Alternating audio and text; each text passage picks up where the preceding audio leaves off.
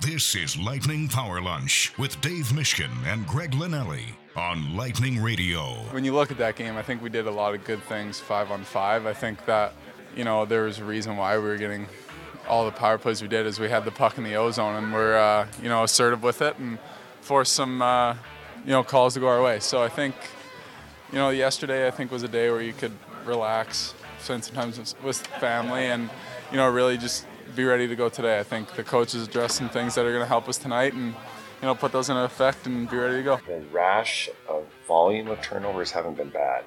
It's the glaring ones, and those are the ones that are stinging us. Big picture wise, we're actually making ground our, gains in that area, uh, but it's you know, those big ones to just finding a way in the back of our net. But that shouldn't you know, shouldn't All right, Coop, John Cooper, talking earlier today. Partner, mm-hmm. who was the, who was the, the first one? That was a little tricky. Haydn Fleury. There you go. That was a Kevin Erlandson special, I think, because he was talking to Haydn he Fleury. The... First game for Haydn Fleury against his former team, team yes. that drafted him. No doubt. That is because Victor Hedman looks like is not going to play tonight extra day, right? He was on the ice similar to the other day, but did not participate in their power play work, which yes. is kind of a dead giveaway that he's not going to be playing. So Sergachev was on the first unit, and Cal Foote was on the second unit. So dealing with that, but I think you and I discussed. I mean, there's there's no rush. I think we just hope it's not serious doesn't appear to be. Yeah, and he's on the ice, so I mean, it's, yeah, it's not, not, like, like it's it's it's serious enough to keep him off the ice, or even put him into a red no contact jersey like Cirelli and Bogosian, who participated in the skate, but were in the red jersey. Hedman was not in a red jersey. Yes. People might so, say, "Well, what's the point of the red jersey?" Besides letting the media folks know maybe he was injured, and basically, if you're engaged in some kind of a drill and you see a red jersey, yes, you can see the jersey maybe before you see the the player, and so you know not to hit that player in a red jersey. You must. Do not. Not that there's a lot of hitting usually in morning skates, but you're staying clear of somebody in a red jersey. Have you ever seen somebody hit somebody at one of those? And the coaches just lose their mind. No. Usually happens during preseason more than well, not, you would think in the regular Yeah, season. but I mean, not for somebody in a red jersey. You never know. Sometimes you get the fights in the preseason. There may be that Billy teammates. Tibbetts. That remember Billy Tibbetts? he may get crazy, just goes out there, and you're just like, "What are you doing? Tibbetts. What are you doing?" Yeah, you like that old school, huh? Yeah, old school. So here we are, getting you set for the game tonight. This should be a good one. Lightning and Hurricanes. I feel like it's always a, a pretty good battle. And Carolina, I think, has been one of those teams over the last three to four years, maybe even a little longer, depending on how far back you want to go. That's been, at least in the postseason, right below the elite teams. In the regular season, I always feel like they've been one of the better teams. Yes. Usually they'll have a, a really good record and they'll finish high in the standings. And they're well coached. That's one of the things that we always discuss, as are the Lightning, of course. Mm-hmm. But I always feel like at least come playoff time, and partner, you can correct me if I'm wrong. I'm just going off the top of my head here. Their success is not the same in the postseason compared to what they've done in the regular season. Well, that to this point is true. I'm going to fire a question back at you. Ooh. Because I think if you're a Carolina Hurricanes fan, mm-hmm. you can look at what happened with the Colorado Avalanche and say, well, maybe we can be the next Avalanche.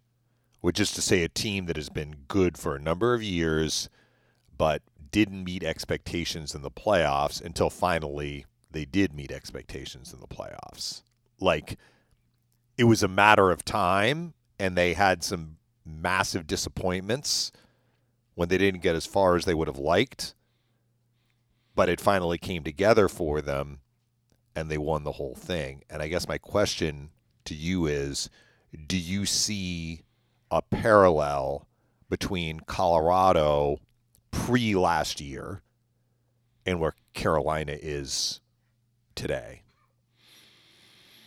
In terms of expectations and coming up short, Well, do you think that like that's the team? Yeah, I mean, do you think it's fair if Carolina and I don't know if Carolina is looking at Colorado and saying this, but I see a team in Colorado that was regarded as a top team but couldn't get past the second round. And in in the last several years. And then they won the Stanley Cup. Carolina has been a top team for the last several years in the regular season as you mentioned, and Carolina cannot get past the second round. So, well, they did actually. like that- first year, they did, but they were an upstart team. They lost to the Bruins in 2019.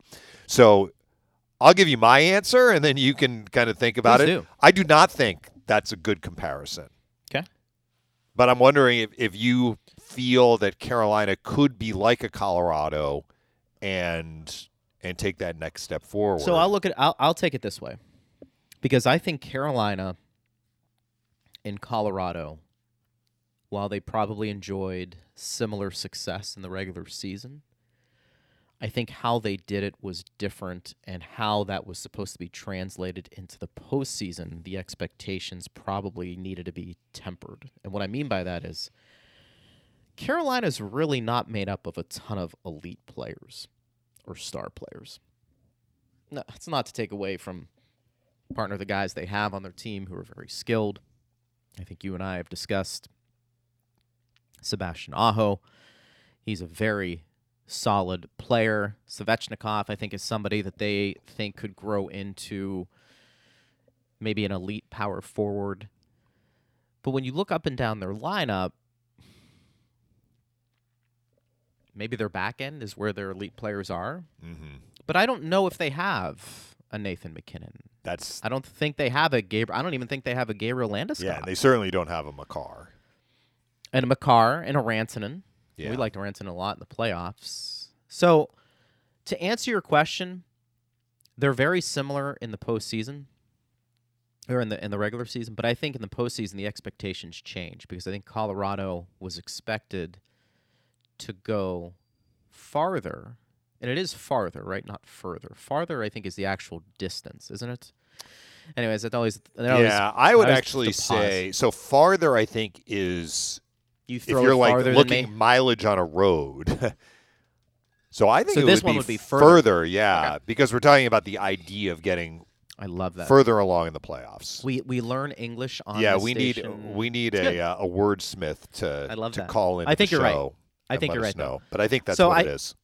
I think many people thought that Colorado, because of the star power, would be further along in the playoffs, more so than Carolina. Because I think Carolina, it's more of a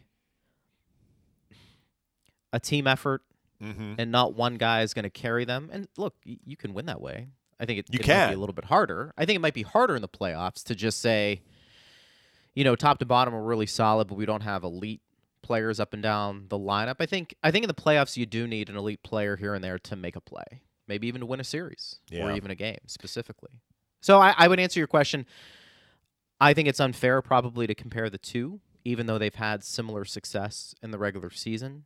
And up until last year, it never translated into the postseason because I think expectations were greater because of the personnel on Colorado's team compared to Carolina. Yeah, so I have a couple reasons why I'm not crazy about that comparison. Of course, I broached it, so I kind of set up a straw man right. argument there. I love it when you broach it. But here are the two differences that I see between the Colorado trajectory and the Carolina trajectory. The first is what you just said. Colorado has one of the top players in the entire league at forward in Nathan MacKinnon and one of the top players in the entire league on defense in Cale Makar. I'm not sure Carolina has any player that would fit that description, understanding that Aho is a very, very good player. Sure. More than good. He's a great player. But is he Nathan MacKinnon? Is he a game breaker? I'm not certain that we can say that. So that's one big difference in how the team is constructed. Carolina's team as opposed to Colorado's team, and you touched on that. The other the other difference that I would bring up is Colorado really had two seasons of massive disappointment. 2020 in the bubble and 2021. In 2020, they were absolutely decimated by injury in the bubble. Now they had an excruciating loss to Dallas. They were up in game seven late and couldn't seal the deal, and they lost in overtime. But they did have a ton of injuries that year. And then in 2021, they lost to their arch rival in a very heated, emotional series. They happened to see Vegas in the second round. They could have seen Vegas in the third round. It didn't play out that way. So you could say, well, Carolina lost to the Lightning in 2021, and the Lightning went on to win the Stanley Cup, and that is true. And Carolina had some injury problems last year in net. Both Frederik Andersen and Antti Raanta were unavailable basically throughout the Ranger series, right? Yes. Well, Anderson wasn't. Raanta got hurt in the seventh game, which was the game that they lost to to cost them the series, and and he had been out earlier in the series. But I think the difference is that Carolina is is built differently. You know, they remind me more of the 2019 St. Louis Blues where, and you just said, a team that's built like Carolina can win the Stanley Cup. The Blues did in 2019. Very well coached. Now, the Blues were not as go, go, go as Carolina, but we're talking about like everybody pulling on the rope, 1 to, to 18, plus the two goalies, plus the extras. You are you are imposing your will on the other team and doing it regularly. Yes. I think that's what Carolina, when they are at the top of their game, that's what they do. And it's not one guy necessarily, it's everybody. And that's why they are so hard to play because they can roll their four lines and one line just picks up right where the other line left off. And we've seen games. I asked Coop about it this morning. Like, when the Lightning have done a better job of limiting Carolina's possession time, what have they done? What have the Lightning done? And he said, well, when we get into these games where, you know, they're just shot retrieval, shot retrieval, shot retrieval, you look up at the scoreboard and shots are 20 to 5 Carolina. And we've seen games like that. And they do it to not just the Lightning, they do it to other teams too. They were number 1 in the league last year in shots allowed per game, which is to say the fewest.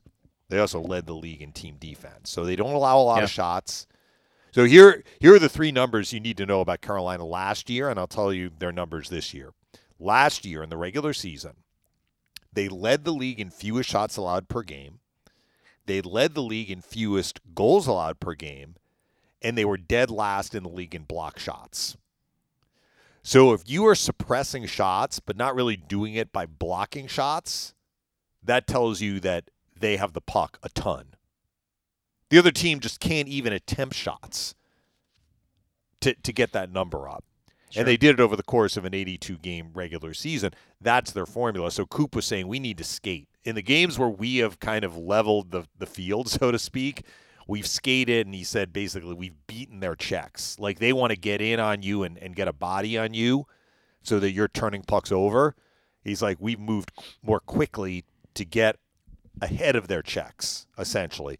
That's very, very hard to do. And you would think that that might translate to the playoffs. It's not like they are a team, it's almost like full court press in, in, in basketball. Like if that works in the regular season, you almost think it would be harder in the regular season when you have all these games, but it should work in the playoffs too.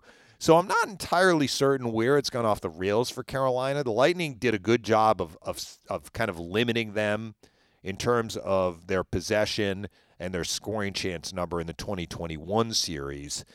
Last year was a weird playoff year for them because they didn't win a road game the entire playoff year, and they didn't lose a home game the entire playoff year until game seven against the Rangers in the second round. So they went 0 6 on the road and they went 7 and 0 at home until the last game. That's strange because you think that their their style of play would translate well whether they are at home or on the road. So I'm not saying they can't win the Stanley Cup this year. I think they can, but I think that they are a little different than Colorado, where it's kind of like Colorado felt that they they left some opportunities on the ice, maybe, and whereas Carolina might be saying, "What do we need to do? Is there something more that we need to do to get over the hump?" Remember, we had Mike Maniscalco on.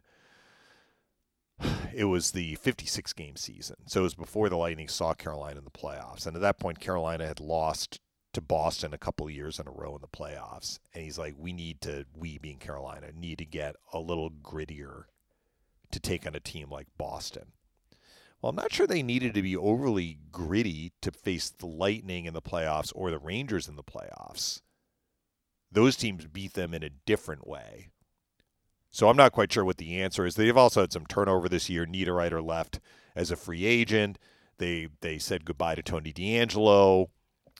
They brought in Paul Stastny basically to replace Niederreiter. So the makeup of their team is a little bit different, but their numbers are very similar. So they're still last in the league in block shots, and it's early, but they are second in the league in fewest shots allowed per game.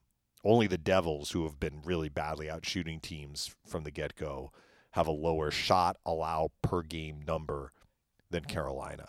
So even though they've they've kind of mixed things up a little bit, and of course they they acquired Brent Burns as well, and and he's gotten off to a pretty good start for them. Even though they brought in some new faces, the way they were playing under Rod Brind'Amour has not changed one iota. And I And I guess ultimately we're gonna have to see Yeah. like can they get to the the third round? Can they get to a Stanley Cup final playing this way? You know, and history would say no. History would say you probably can't win a championship this way. And just think about some examples in sports in general, let alone hockey. So you don't see them as the Blues, who did win one cup but have not gone deep in the playoffs since. No, because I think the Blues. I mean, when you look back at their team, and I and maybe I'm looking more partner at the the the rosters and the Mhm. talent, And they did it more like defending rather than defending with did. puck possession. But Do you think ahead. anybody's similar to Ryan O'Reilly? You know, is dominant at, at the time they won. Yeah, oh, he's you very know? good on faceoffs. I mean, Jordan Staal is very, very good on faceoffs. Yeah, but I Jordan don't- Jordan Staal doesn't score as much as Ryan O'Reilly. He's never he's never scored as much as, Yeah. as Ryan O'Reilly. You know, Tarasenko at his peak, did maybe he offsets somebody that Carolina has, but Tarasenko was pretty elite at that point. I know he's he's had some mm-hmm. inconsistencies after that, and quite frankly, did they? And maybe this is the difference. Did they get a goaltender partner who just got really hot? You're talking about the Blues and Binnington. Yes, I'm talking about the Blues. Yeah. I'm sorry. So when I'm trying to make those comparisons, it felt like maybe the Blues had a little bit more of a, a star power ingredient to them than the Hurricanes. And again, it, maybe it does come off I'm being too critical of of Carolina and the roster that they have. But it kind of goes back to my argument about like, do you have a, a legitimate number one goaltender? Can you Yeah. win? Well, Colorado kind of and, and basically they didn't said have that number one goalie in the playoffs last year, Carolina. it's a good point. So I actually think this is my opinion. from My is it thirty thousand foot view? Yeah, well, I think that's that's the typical is that that's the, the typical flying altitude. But I don't know, like you can't see very much when you look Yeah, out the window in an airplane. Well, we, I think if you just make up numbers, I think. Yeah. Look, we're high up in the air. I mean, we've seen Carolina a lot. We follow the league. My take on them, and I, don't know. I, I feel like the pulse might be good. Is they might be built more for the regular season than the postseason. Well, there's And- no question that the way Rod Brind'Amour has them play Like they play in hard. the regular season makes them very, very difficult to, to Right, face. because as you know, the ebbs and flows of the regular season, it is very hard to maintain a structure and a level of play consistently. Would you agree? I mean, Yeah. we even see the Lightning. It's and the Lightning. Some of that I don't know if they would admit it, but some of that I'm sure is just we've accomplished a lot. We can pace ourselves. We don't need to be go, go, go playing our structure every single minute of every single game. I think that that's where the star players come in. Mm-hmm. You can, I mean, look the other day. Look how weird, strange that game was that we were discussing with Ottawa. I mean, I bet you Carolina doesn't have many performances like the one the Lightning put in. But you know what? I don't know if Carolina could win if they didn't play their best Yeah. as regularly as some other teams who have more skill. So, look, they may prove me wrong, and I've told you before, I think Rod Brind'Amour is one of the better coaches in the league. I think he gets the most out of that team, and that's why I think tonight the Lightning need to be ready to go. Because if they don't, Carolina can really put some crooked numbers on you. You know, if you're not ready and you're not disciplined and you're turning the puck over, I mean, they could score four or five on you easily because they play within a structure. But I think, partner, they have to. And I think it's really hard to play that way for a whole entire NHL season. But that's it. They do it. You figure if they can play that way for a whole NHL season, they should be able to do it in the playoffs. I think it's tiring. as Maybe is what I'm saying. I think that I think it wears on you. And I think come playoff time, that's where you need Well, maybe you're right. if you don't have your legs, th- this is just me. And you know what would be a good person to ask would not only Brian Engblom but Phil Esposito. Sometimes you just need your best player to take over a game. Yeah.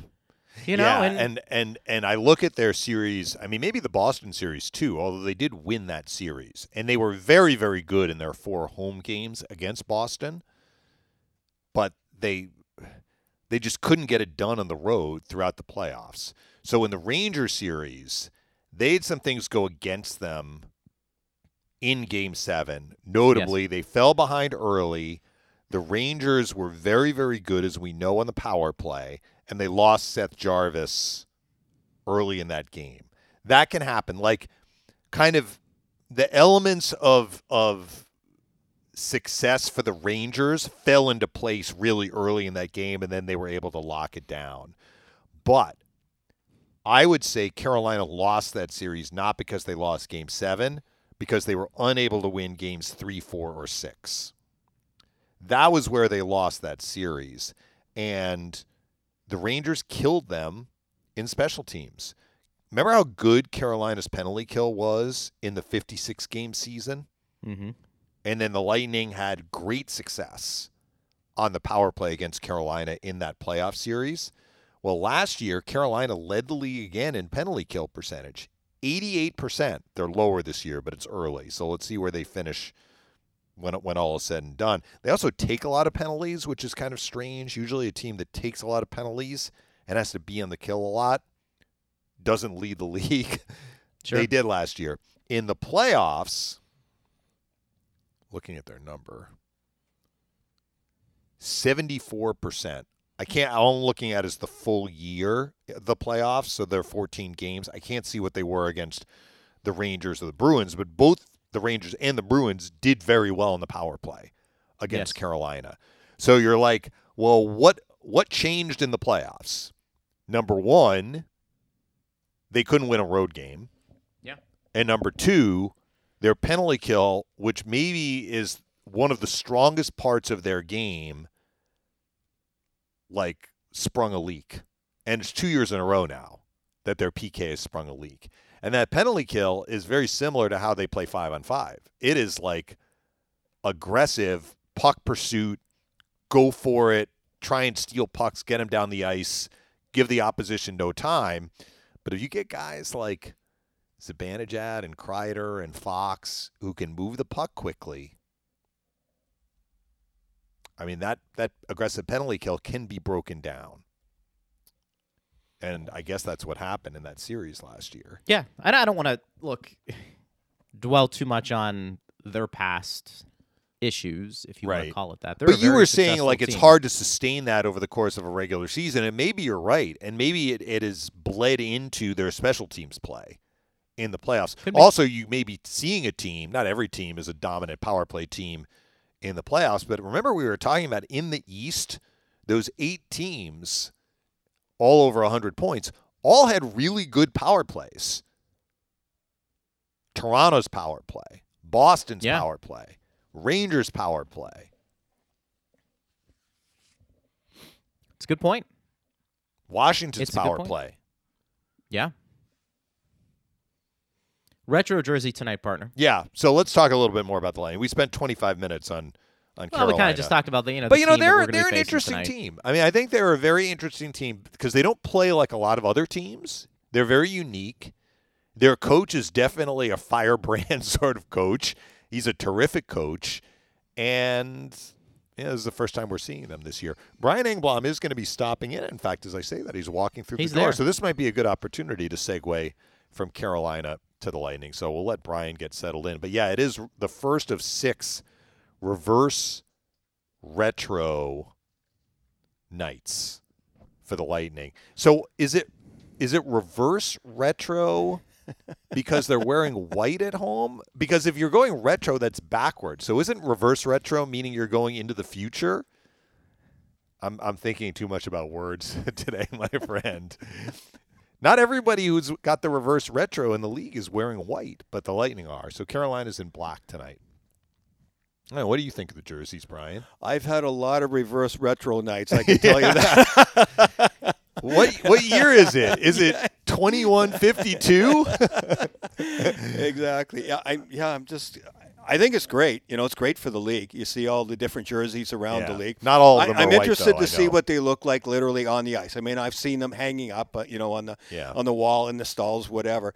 But it's a different effect when you get you know six guys out there, including your goalie, on the ice at any time or in the warm up. Uh, like the Buffalo ones last night, I was kind of like, wow, with those white pants, that was that was a, a little much for me. I'm not a big fan of white pants, but uh, overall, you know, it's it's interesting to to watch them. So yeah, I, I think it's great for the league. Lightning Brian, had you don't white have a pair of- pants. Sorry, You don't have a pair. I was gonna say you don't have a pair of white jeans. Yes, I do. did I Lightning wear Love it. white pants in the Stadium Series though it. last year? I think they did.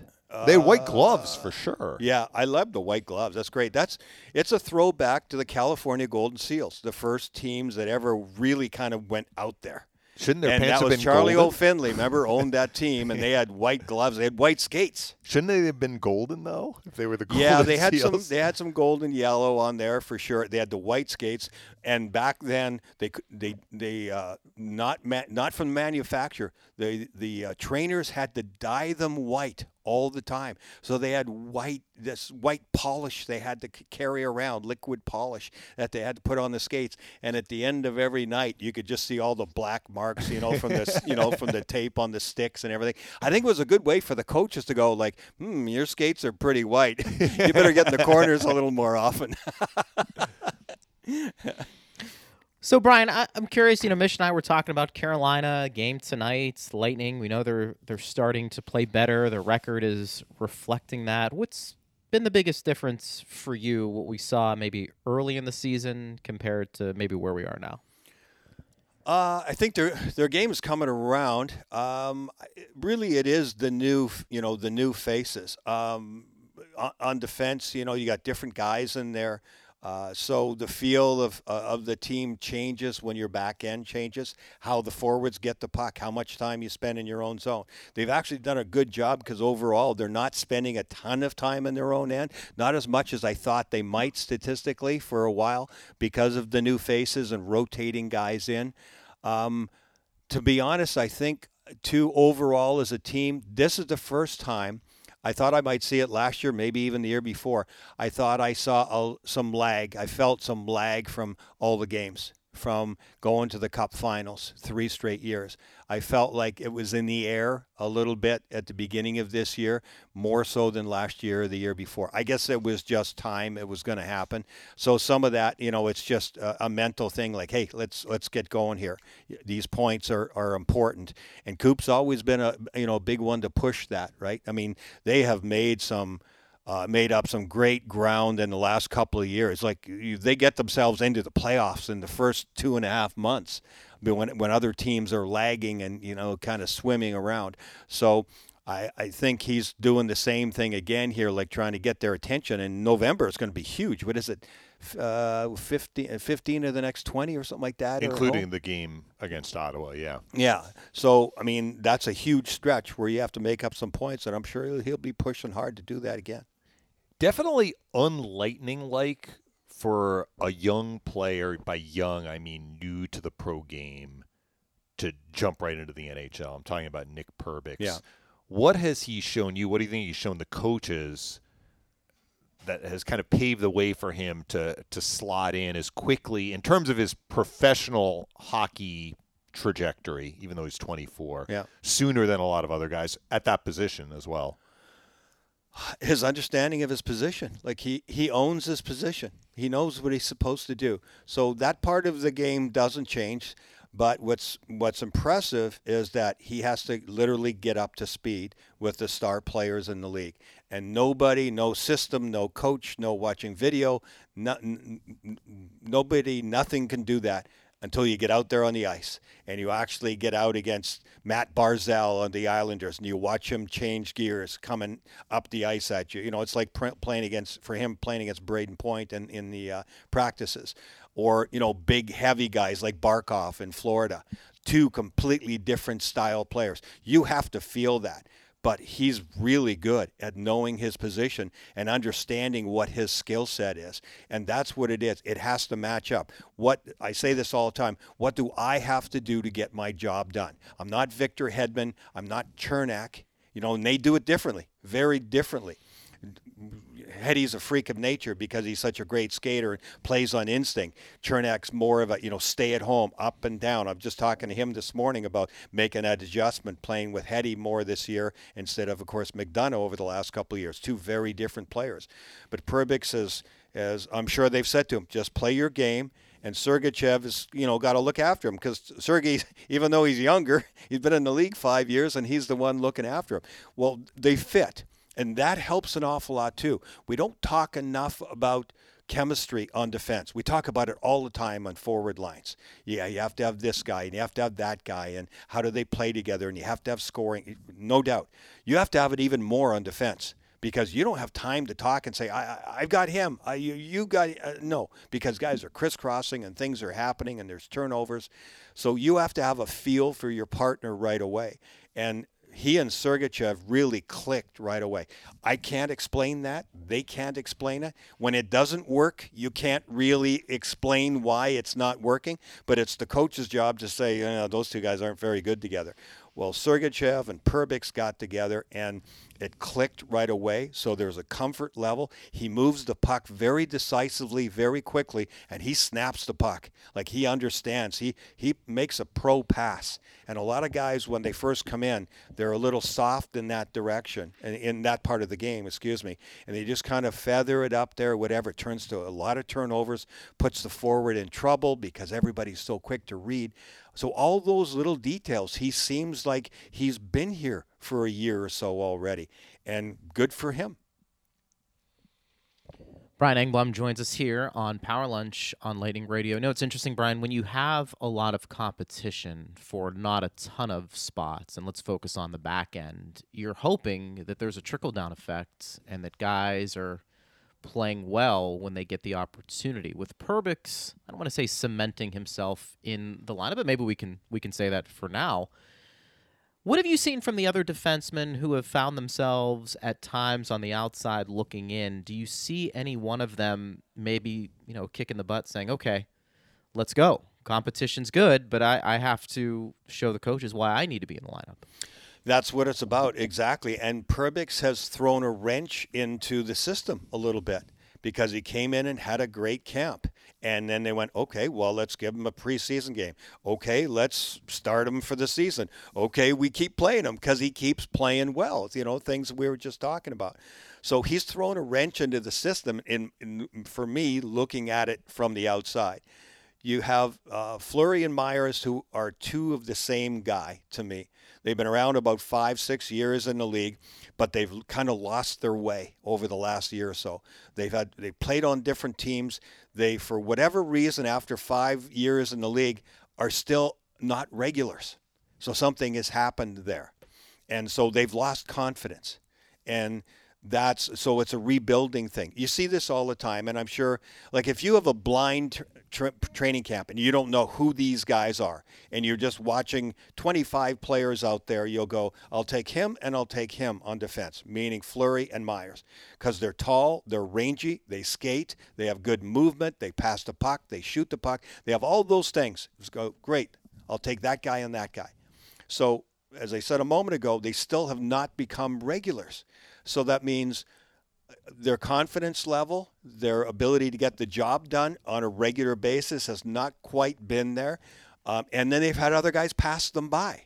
So now it's sort of happening again. Like Perbix, for now at least, has passed them by until he, you know, fails at it or drops off or whatever you want to say, if that's going to happen. So that means the NHL is a jungle, not just the guys you're playing against, but the people in your own organization who want the same job that you have. And so I think Myers and and uh, Fleury have been uh, subject to that and victims of that, where other younger players, maybe have outside players, have come in and just passed them by. They're better, they're more consistent, and the coach goes, "I want that guy." Nah, him not so much. We'll keep working with him. Well, the Lightning have acquired Myers and Fleury because they see the skill set and the package and everything, and they go, "We have a really good team. We can sort of help rebuild them, get that confidence level, and we'll have that player." So that's what I see is what this is all about, and the process is still on, ongoing. One of the questions, one of the many questions the Lightning had going into this year, figuring out how to replace the guys that departed. We talked about Sergachev slotting in a little bit more where McDonagh was, who's going to play with Hedman for Jan Rutta. The other was Palat. How has Brandon Hagel been able to mesh so well with Point and Kucherov so far? That uh, he's had a chance to get that chemistry going, uh, to find out. I think the advantage that he has is he, he played a lot with Patrick Kane in Chicago. Now, Kucherov and Kane are about as close together style wise as you can get either neither one of them is at high speed very often. You know, they're they're making the plays that we see Cooch make all the time. So you have to understand how to get to open ice. I talked to Hagel a little bit about that even last year, and, and then the rest is adapting to to you know what those guys like. Cooch runs the show. So does Brayden Point, and and they should because they're stars already. So then, what what do I have to do if I'm Brandon Hagel? Well, he's figured it out. I thought he really pressed last year. He came in with 21 goals, and he couldn't score. And it took him a while. I think he only got four the rest of the year here. So he had a 25 goal year. 25 goals in today's National Hockey League is a heck of a year.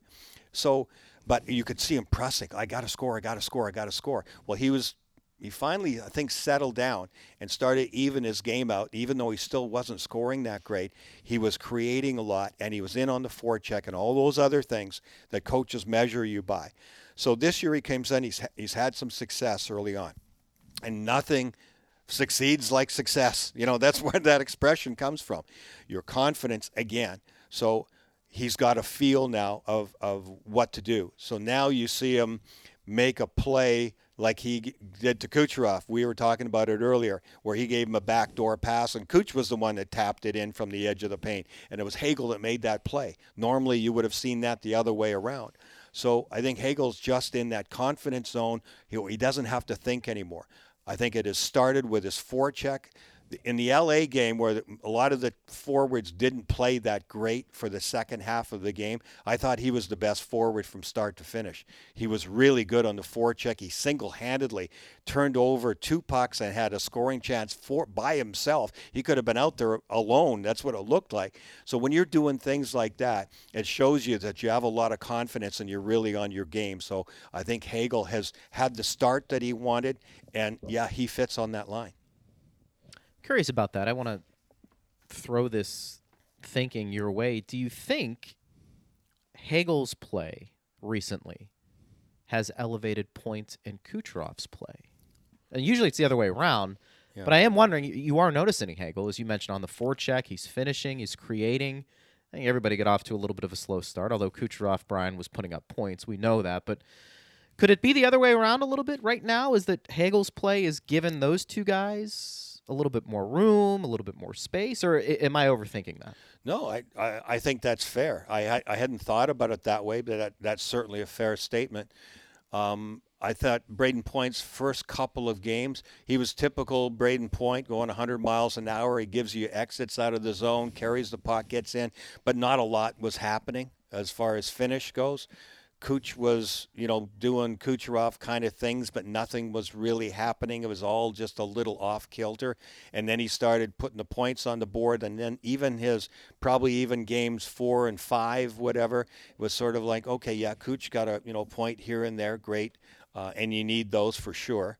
Uh, but it just didn't seem like he was, you know, firing on all cylinders. He's gotten better and better. So I think it's fair to say that Hagel has had a really good effect on them. And look, Point and Kucherov have been together a lot over the last couple of seasons. I mean, you guys see them every time they go back to the bench, they get the tablet out, right? And they, they look. And usually it's Cooch doing the talking and the pointing and they're going, yeah, here, I'm there. Here's what I saw. This is what I'm trying to do.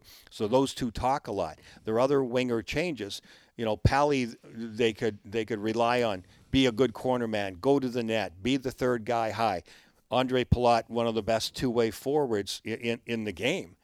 And, and then he always came through in the playoffs. But the top goal scorer in the last two years in the playoffs because he played with those two guys.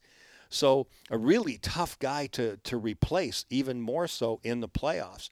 But that sort of complete game is really a necessity on that line, and I think Brandon Hagel is, is well on his way to to being that kind of complete guy because he's got the speed to get back. He's made some really nice back checks on the road. I noticed him a few times. He made some really good reads, and he was the first guy back in the zone like Pally would have been, and he made some terrific plays defensively. Brian, I want to ask you about the Lightning's power play, which had quite an adventurous night against Ottawa. I think we'd be surprised if they get eight power play chances tonight, including a yeah. major. But it almost seemed like the power play was so discombobulated that with each successive opportunity, it got worse and worse and worse. I'm wondering, can a couple of days removed from that game help the power play? Or when you struggle that way, does it tend to bleed into the next game, understanding you're taking on a team that has a very aggressive penalty kill? So if you're out of sync, that'll feed right into what Carolina wants to do shorthanded. In other words, can they turn yeah. the page on what happened on Tuesday? Well, for sure. Every day, every day is different. You start over from scratch. Um, momentum is a funny thing, whether it's for a whole team from one game to the next in the playoffs. I've always, you know, kind of laughed about that. What does momentum mean from one game to the next? Doesn't mean a lot to me. You know, once the puck drops, you can spend the first, you know, you can have won 10 nothing uh, and be ahead two games in the playoffs. You drop the puck to start the third game and you're in your own zone for the first two minutes. Forget about those first two games, right? You're, you're in that moment. So I think that that's fair when it comes to the power play as well, too. It's a restart, actually, every power play.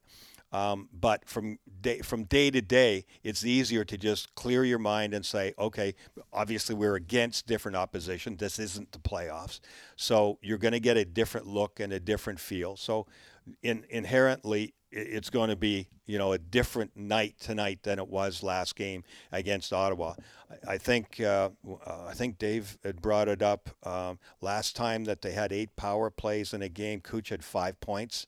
Um, mm. And obviously, it didn't go that way the other night. It's it just spiraled down. They started forcing passes through the box. I thought I, I thought Ottawa did a heck of a job. They did their homework. They knew what to expect. They they anticipated the sequencing that the Lightning liked to use. Hetty to Cooch to Stammer, and that triangle does most of the work. And every once in a while, it goes down low to Namestnikov or whatever. But that's the triangle, and they understood when one of those guys have it. Don't worry so much about that. Yeah, if Stammer's going to shoot, that's one problem. But the passes. Here's where your sticks have to be. And I thought they did a brilliant job. So we shouldn't overlook the job and the homework and the coaching that went in to that penalty kill. So it's going to be a different thing. This Carolina team tonight is a very disciplined team. Rod Brind'Amour has brought that. He they play like he played. And so the details are really good. So it won't be any easier tonight. I find that like for Cooch sometimes he's so brilliant that sometimes the one touching of the puck gets a little bit much for me. I wish he would just hold on to it more often because he scares the hell out of the opposition. He does. And when he's one touching it and they're already cutting off those those seams, um, it's turnover, turnover, and then he gets frustrated. Uh, and then it comes down the five on three. Every team does this. You look for the perfect play. You end up wasting so much time on a five on three looking for a perfect play. Whereas you, should be shooting early and get those three guys really scrambling around. You've got two more guys than they do. Shoot and retrieve, shoot and retrieve. You're going to be pulling them apart and running them ragged. But more often than not, they get to play their little triangle and everybody moves around the outside and you take the odd shot and you hope for that big one timer, and it doesn't always come. So uh, you try to get too fancy and outthink yourself. What do we make of the third line for Tampa Bay? Is that still a work in progress? Yeah, we've seen different combinations. Um, so I think you know Coop's trying to settle things down. I mean, if I'm the players and if I'm the coach, I want to settle things down now and try to try to get you know the right kinds of players. I like Paul at center better than than at wing. I, I think he's a heck of a player. I think uh, Nick Paul could have 25 goals this year. You know when he gets scoring and that's you know doesn't even mention the really good you know forecheck puck possession.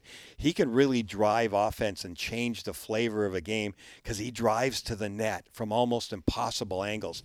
I like that he uses his size as well as he does. I think that uh, a guy like Ross Colton's a little off right now. Um, I think he's pressing to score. I think he wants to make an impression, trying to score goals, and because of that, it's not coming. Maybe it's a little bit like Hagel when Hagel came last year in the in the uh, uh, after the trade deadline. So Ross Colton's another guy. He should be a 20, 25 goal man. I think he knows that. He's got the skill. He's on the second power play unit, but you know, just keep playing and don't stress out, and uh, the goals will come. So I think that you know that's a process. It's uh, that's still ongoing, and you have to have secondary scoring for sure. And those are the types of guys that you need to score. Vladimir Namestnikov will be one of those guys too. He needs to score. He facilitates a lot of things, but uh, especially if he's going to be on the power play, he's got to be able to produce some points too. Last one for me, Brian. We spent the first portion of the show talking about Carolina and how good the Hurricanes have been in the regular season the last several years. What has gone wrong for them in the playoffs? If you can kind of use your your big paintbrush here and and and paint a broad stroke, is it just fluky matchups, or do you think maybe there's something systemic in how the team is constructed that their regular season success doesn't translate as well to postseason success? I think it's goaltending. I don't think they've gotten enough big saves at key times in games and then the team loses a little confidence. And uh, if your confidence is off a little bit, you start stressing a little bit, then they get out of their rhythm, they get out of their systems, and they are one of the best systematic teams over the last couple of years. I mentioned Rod Brind'Amour, what a terrific two way player he was, and they play uh, the same way. He demands it, and he's gotten that message across they have a culture of they play a lot of man on man. I was talking to Cernak about that an hour or so ago. He said they do a lot of man on man inside their zone. So you better be quicker than them. You, you got to get that extra step offensively, get inside them, get position. And that's not easy because that's the details of the game that Rod Brind'Amour says. Don't let those guys do that. You don't let anybody get inside position on you and you match up. You find somebody. Don't just stand around and you know and and hope to, to steal a puck here or there. That's the way they play in their own zone. I've always found it interesting against the Lightning in Carolina, maybe even more than on here at Amalie, is that first periods they'll go in and they will make it a nightmare for Victor Hedman and the the, the D men. They'll forecheck and they'll be in your face. And then the second period they'll come out and the you know the Lightning defense are all amped up and it's like we, and then oh okay we've got a little time now and they're actually sort of playing almost a trap or a one-two-two and they backed off in the neutral zone. So they keep you a little off balance. They give you different looks and they're very good at making the changes from one look to the other. But in general, they skate, they turn their lines over, they're in your face, and they put a lot of pressure on you consistently. But uh, in in the playoffs, you know, you have to have those big goals, whether it's on power play or the big goals at the right time. And I just felt like maybe their goaltending hasn't been quite as good as the guy at the other end of the ice in any given year. And hey, you know, in in the playoffs, goaltending is number one for sure, and that's why the Lightning have been where they've been the last several years. I was going to say, Brian, to that point before I let you go, and we appreciate your time as always. eh, We maybe take it for granted, but in addition to the elite starting goaltending, the backup goaltending has been really good, and it's really allowed the Lightning to weather the storm here early on to win games and be in games when their play maybe is dipped. I I don't want to say, are you surprised by what you've seen, but this consistency is pretty rare, not only for a number one, but a number two in a era, Brian, where as we saw in the offseason, how many teams switch number one goaltenders? Yeah, um, I always kind of laugh about that. There are a lot of teams in the league who have one A and one B, and everybody, and they'll pump up that thing. Boy, it's great to have depth in goaltending, and you got to have, you know, everybody knows you got to have great goaltending. When you come down to the playoffs, does a coach want to have to sit, way, lay uh, awake at night, going, which guy am I going to play? No. Does John Cooper spend one minute thinking about that, about who's his number one guy? No disrespect to Brian Elliott. Brian Elliott knows that. It's Andrei Vasilevskiy. End of story. And if I'm the coach, I don't want to spend one iota of a minute, uh, you know, trying to decide who's going to be in net. So yeah, goaltending is a is a is a funny issue. You want depth, and Brian Elliott's an experienced guy. He's been a number one. He's been a one A, one B, and and he's been a backup. He understands what his job is, and his job is to getting the, you know, the dirty end of the stick. Uh, on back-to-back nights, that's the life of a backup goaltender. He knows it, so he's got a battle because the team is not very good on the second nights in general. Any NHL team, you're fatigue. Maybe you start off good, but you you have more lapses. You don't finish the game as well. All those kinds of things, and and you're on the road. Pretty much all of those circumstances. So what he Elliott played what 19 games last year. I think he had 11 wins. Pretty darn good numbers. And I remember four or five games. I'd say conservatively where the team was pretty lousy. I mean, in front of them. they just did not play very well at all. Gave up two on ones and crazy chances against. And Elliott had to really battle to get some of those wins. And others where he deserved a win and he didn't get it because it was the team and not him. But Brian knows what he's up against, and he will get the job done again this year. Well, Brian, this was always fun. Talk hockey with you when we can. Should be a fun one tonight. You bet. And let's see if the Lightning can keep it going here, earning two more points. Thank you, sir. Appreciate Yep. it. Thanks, Thanks, for having me, guys. Yeah, this is going to be a good one tonight. I'm looking forward to it. Yeah, it will be for sure. That is Brian Engblom joining us here. Thanks to all of his great analysis. And if you want to react to anything he had to say, you can at Bolts Radio. Uh, partner, any final thoughts, closing thoughts as we uh, get ready for the game tonight uh, between the Canes? Well, I'm looking at the rest of this homestand, and Brian's right. You know, 15 out of 20 at home, you need to make some hay, and they managed to get the win against Ottawa. But there's no question that Carolina is one of the top teams in the league. And don't look now, but Buffalo is right behind the the top team, the Bruins. Buffalo Both is playing teams- really well. They're coming So- in on Saturday, and then you got Edmonton on Tuesday. Buffalo had a really good win last night. Come yeah. to mind. And again, they're out shooting the opposition. Yeah. This isn't one where like, oh, they got, you know, six scoring chances and they scored five goals, right?